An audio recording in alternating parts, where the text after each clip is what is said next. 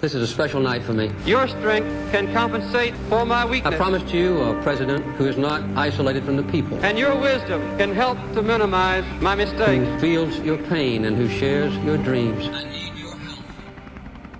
All'indomani della guerra in Afghanistan, le uniche due persone in tutta la Casa Bianca, ma che dico, anzi in tutto il paese, che ancora non volevano prendere atto dell'inasprimento generale delle tensioni internazionali, erano Jimmy Carter e Cyrus Vance. Sul tavolo tre indizi che appunto facevano presagire questo inasprimento. L'ultimo dei quali, insomma, era la scoperta di un contingente, ne avevamo parlato brevemente nello scorso episodio, un contingente militare sovietico a Cuba. E tutto questo poche settimane dopo la stipula del, la stipulazione del Salt secondo a Vienna. L'allarme generale non fu dovuto tanto alla mole delle truppe di brigata presenti nell'isola,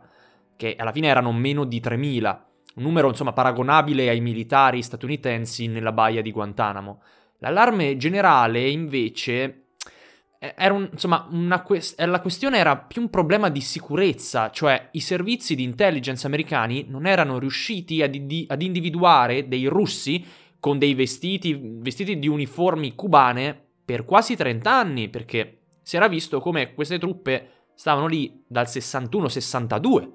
L'anno precedente, quindi nel settantotto, eh, era stata osservata solamente un'esercitazione militare di un battaglione sovietico a Cuba, e già questo bastò a far impensierire eh, il, il consigliere alla sicurezza eh, nazionale Brzezinski, eh, ma la tana del bianconiglio appunto si sarebbe rivelata molto più profonda. Quanto chiese il segretario polacco al presidente fu abbastanza prevedibile. Un surge militare alla baia di Guantanamo, surge vuol dire insomma un ampliamento, un invio di sol- milizie aggiuntive, la vendita di alcune tecnologie avanzate alla Cina a mo' di ricatto verso l'Unione Sovietica, e poi più in generale la dichiarazione, cioè chiese a Carter di stilare una, una nuova dottrina politica per i Caraibi. Ecco, seppur alcun, alcuni provvedimenti furono infine presi, nessuna decisione drastica brzezinskiana venne condivisa e poi attuata da Carter, che invece sappiamo come il suo segretario di Stato, Vance, in mente aveva solo la questione della distensione, la questione del Salt, e quindi tutti questi problemi erano quasi delle mosche sgradite, cioè bisognava allontanarle perché andavano a minare quello che era l'obiettivo ultimo del, del presidente, ossia appunto la distensione con l'Unione Sovietica.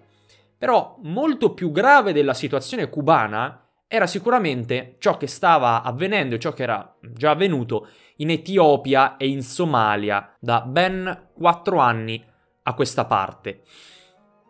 Nel millenovecentosettantaquattro un colpo di stato orchestrato da militari con a capo Aman Andom, un marxista,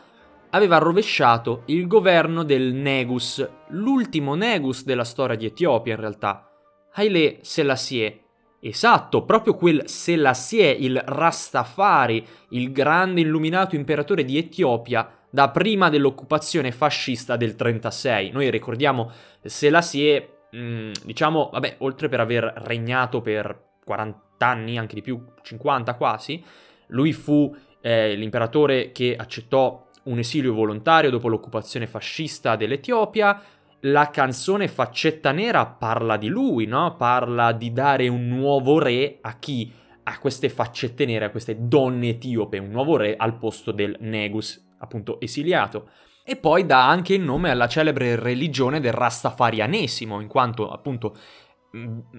Tafari, cioè Selassie era anche conosciuto come Ras Tafari, Ras vuol dire re, e siccome insomma per gli etiopi eh, il suo regno fu particolarmente illuminato, insomma fondendosi con il cristianesimo ed altre credenze tribali africane si eh, formò questa religione del Rastafarianesimo, che poi per ragioni strane che non sto qui a spiegare, in qualche modo fu adottata soprattutto dai giamaicani, anche noi quando pensiamo alla bandiera della Giamaica non pensiamo tanto alla bandiera della Gia- Giamaica che è una sorta di croce nera su sfondo verde, pensiamo ai soliti colori eh, giallo, rosso eh, e verde, che in realtà sono i colori dell'Etiopia, in più in generale i colori di un'ipotetica Africa unita. D'altronde il movimento del Rastafarianesimo poi diventa anche politico oltre che religioso. E, però insomma questa è un'altra storia, però ecco, per dire che eh, questo personaggio Selassie è stato molto importante e fu appunto, il suo impero fu rovesciato nel settantaquattro. La cosa particolare è che solo due mesi dopo la, il golpe il nuovo dittatore fu assassinato dalla sua stessa giunta rivoluzionaria, chiamata il D E R G. E in più l'Eritrea, che dalla fine della Seconda Guerra Mondiale era passata dall'essere una colonia italiana e adesso faceva parte dell'impero etiope, non prese poi benissimo l'instaurazione del nuovo governo militare, con il risultato di un'intensificazione dei movimenti indipendentisti eritrei, insomma, che già esistevano in realtà dai tempi del Negus, ma che ora sembravano essere fuori controllo e ancora più feroci. Ecco, dobbiamo capire che in Africa, un po' come in Europa durante l'età moderna, quando sei un paese africano e, e hai grossi tumul- tumulti interni, devi stare attento, sì, ai tumulti interni, ma soprattutto ai vicini, che potrebbero approfittarsene, in questo caso alla Somalia. Il leader somalo Siad Barre, anch'egli marxista ma anche legato a Mosca, approfittò degli eventi e del caos nel Corno d'Africa per invadere una regione dell'Etiopia, eh, l'Ogaden, rivendicato dai somali per ragioni etnico-storiche. Ecco, poco importava a Siad Barre che il governo etiope, quindi il D E R G, condividesse con lui lo stesso orientamento politico. Insomma, il marxismo, l'occasione per prendersi l'Ogaden era troppo ghiotta per lasciarsela sfuggire solo perché entrambi eh, erano fan di una falce e di un martello. Quello che però Barré non, non aveva previsto fu la risposta dell'Unione Sovietica, a cui invece del marxismo del D E R G importava e come. Infatti, quando nel settantasette, dopo l'invasione somala, il colonnello Mengistu, che, che il nuovo capo del D E R G, eh, insomma, chiese aiuto a Brezhnev, egli decise in qualche modo di abbandonare il vecchio alleato somalo in favore dell'Etiopia, che era un paese sicuramente più ricco, più grande e pieno di risorse. Ed è proprio questo dettaglio che fece allarmare Brzezinski circa la strategia di Mosca di espandere la propria area di influenza in Africa, timori supportati poi anche dall'analogo supporto sovietico al Vietnam. Insomma, Brzezinski era praticamente sicuro che in questo lungo millenovecentosettantotto l'Unione Sovietica stesse un attimino rimescolando le carte e ricercando nuovi alleati marxisti di grandi paesi per aumentare il proprio potere e la grandezza del proprio blocco.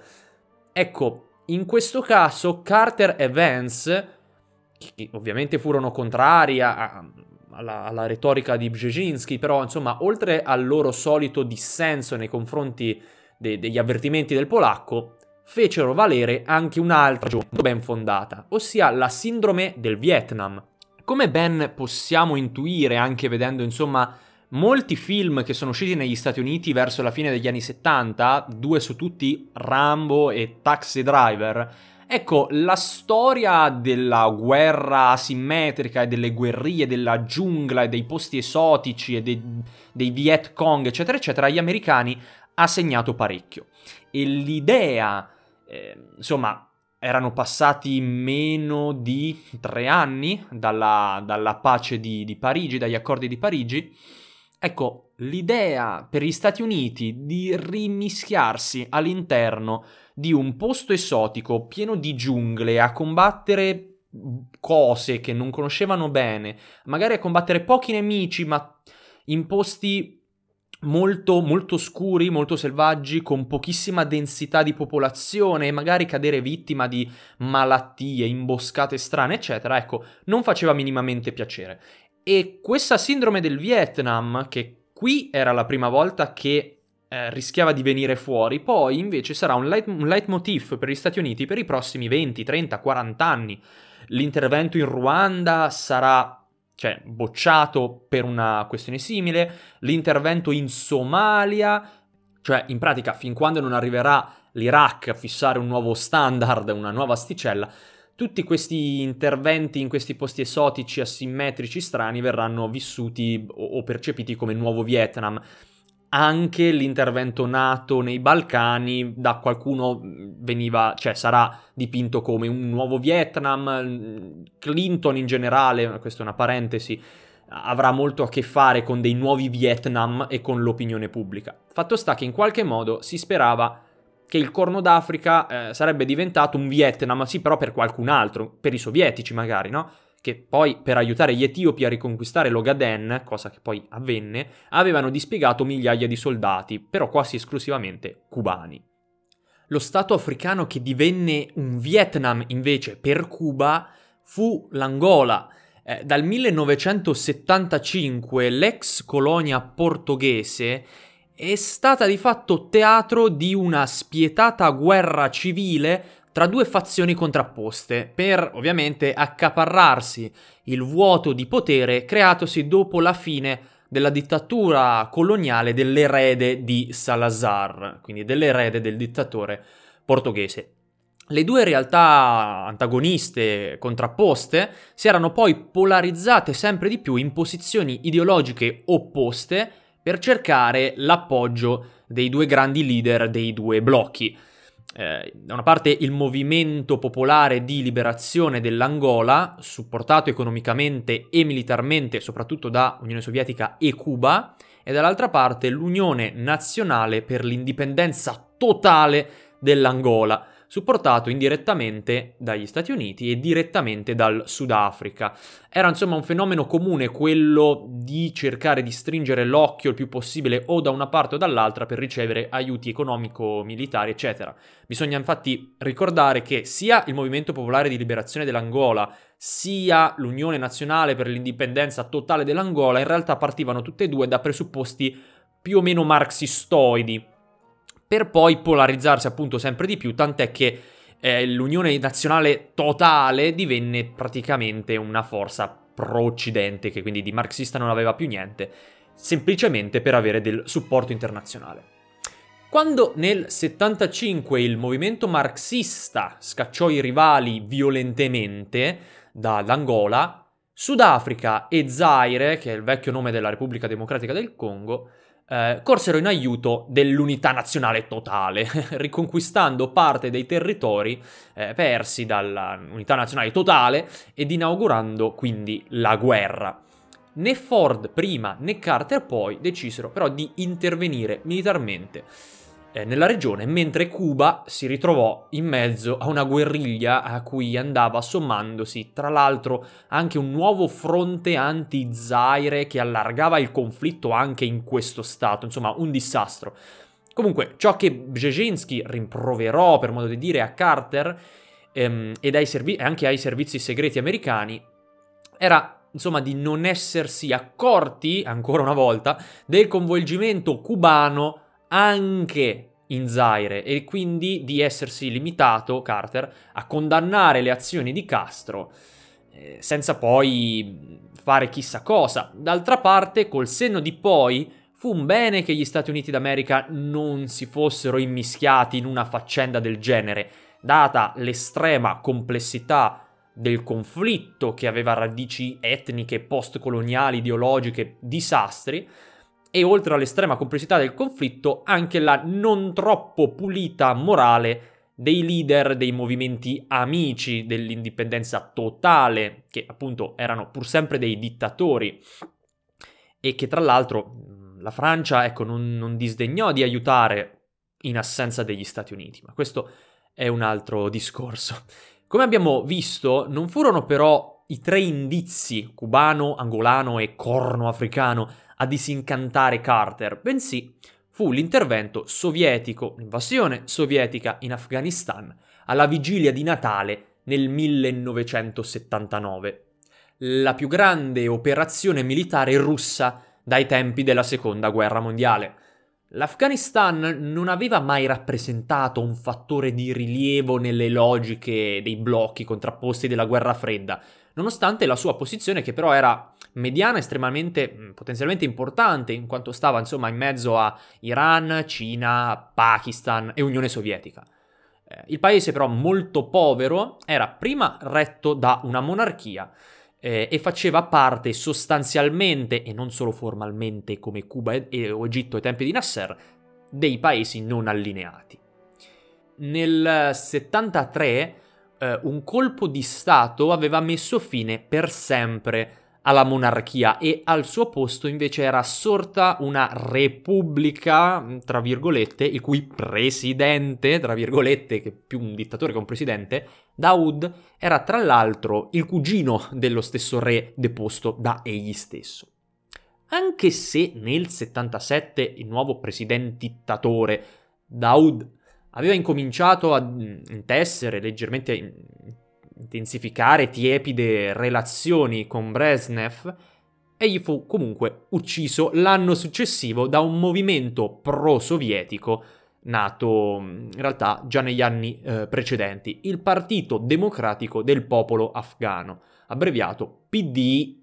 P A, però, non P D e basta. Il nuovo governo, apertamente comunista a questo giro, guidato da Taraki, Eh, incominciò ad attuare politiche drastiche di socializzazione della terra, modernizzazione forzata e secolarizzazione che furono accolte caldamente sì dalla popolazione urbana, ma che traumatizzarono quella che poi era la maggior parte degli abitanti del paese all'epoca, che era appunto sparsi in zone rurali. Non a caso, tra il settantotto e il settantanove, incominciarono a formarsi le prime organizzazioni paramilitari semiterroristiche anti-Repubblica d'Afghanistan. I più importanti tra tutti sono, sono tuttora e lo saranno per molti decenni, i Mujahideen, ossia coloro impegnati nella Jihad.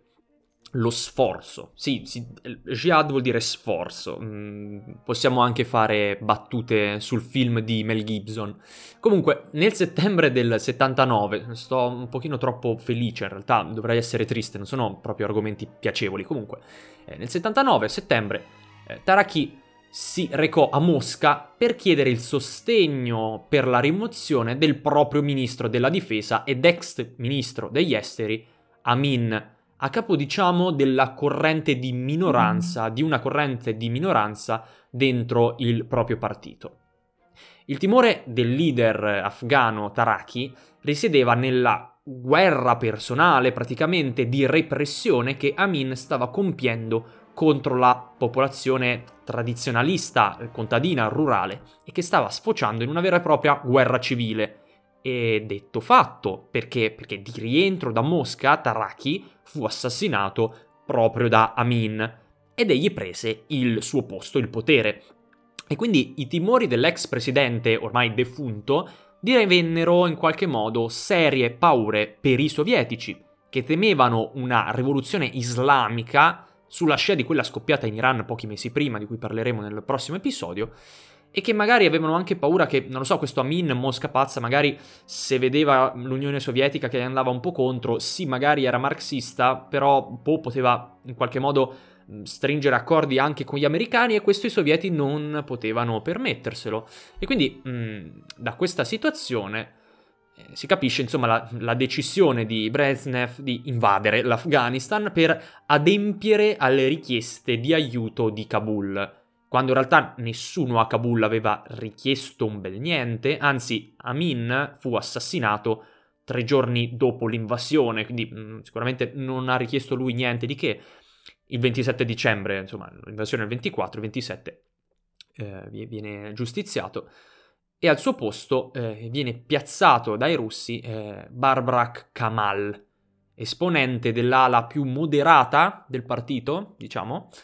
e che quindi avrebbe creato meno problemi contro nei confronti della popolazione rurale. Quello che l'Unione Sovietica però non aveva ben considerato erano le altre forze in gioco che avrebbero poi provato ad entrare e poi provato a continuare il conflitto come movimenti antisovietici, uno su tutti appunto i Mujahideen, sostenuti dagli Stati Uniti tramite covert operation sin eh, dall'estate di quell'anno, quindi alcuni mesi prima dell'invasione.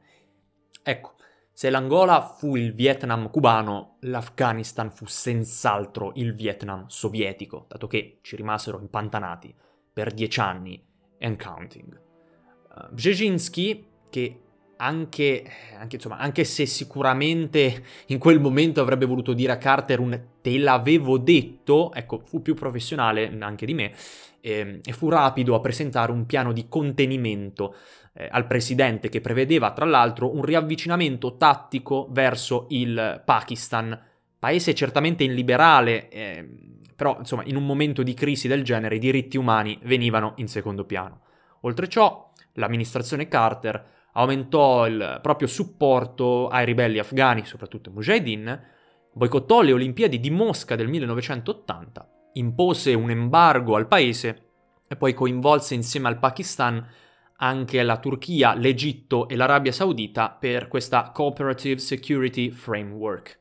Fallì invece il tentativo di barattare il boicottaggio delle Olimpiadi e, e la promessa di mantenere la neutralità afghana in cambio della ritirata dell'Armata Rossa. E c'è da chiedersi, prima insomma di affrontare la rivoluzione iraniana nel prossimo episodio e poi quello ancora dopo, vedere insomma la caduta di Carter e in qualche modo riprendere anche il dif- discorso Afghanistan e approfondire le parti, diciamo, successive a- all'invasione negli anni ottanta, cioè nel millenovecentottanta, c'è da chiedersi perché successe tutto ciò? Cioè, l'invasione dell'Afghanistan fu un'esagerazione, come pensava Vance, da parte dell'Unione Sovietica, oppure un piano studiato egemonico per conquistare eh, il Medio Oriente, come ipotizzava Brzezinski? E poi, in qualche modo, fu una mossa più di autodifesa, cioè che Mosca aveva paura appunto di perdere quello che era già un alleato, e quindi un'invasione che doveva essere breve, un po' come sarà l'attacco statunitense in Afghanistan, che doveva essere breve, ma evidentemente le cose in Afghanistan non sono mai breve, come la pubblica amministrazione italiana. Doveva essere solo una mossa di autodifesa per preservare un alleato che già c'era? Oppure anche qui attaccarono perché era un po' un'ultima spiaggia, cioè tanto le relazioni con gli Stati Uniti stavano andando malissimo e quindi l'Unione Sovietica in qualche modo disse boh, cioè se proprio non riesco a, ca- a salvare capra, almeno salvo cavoli. Mi butto in Medio Oriente e almeno mi tengo quella che stava diventando una mia roccaforte nella regione, dal momento che qui va tutto per, insomma, per il disastro diplomatico. In realtà non lo sappiamo ed è molto difficile effettivamente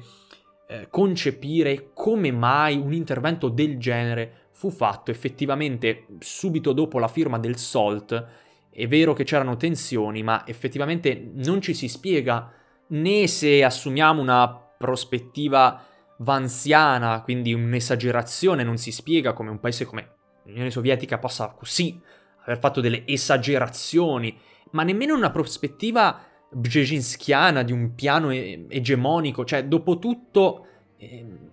l'Unione Sovietica stava tirando la corda da almeno un paio d'anni e in qualche modo gli stava anche andando bene, perché lo stesso presidente Carter, Carter gliela dava questa corda. E una mossa del genere invece appunto ha fatto in qualche modo rinsavire perfino Carter, che era l'ultima persona che mai avrebbe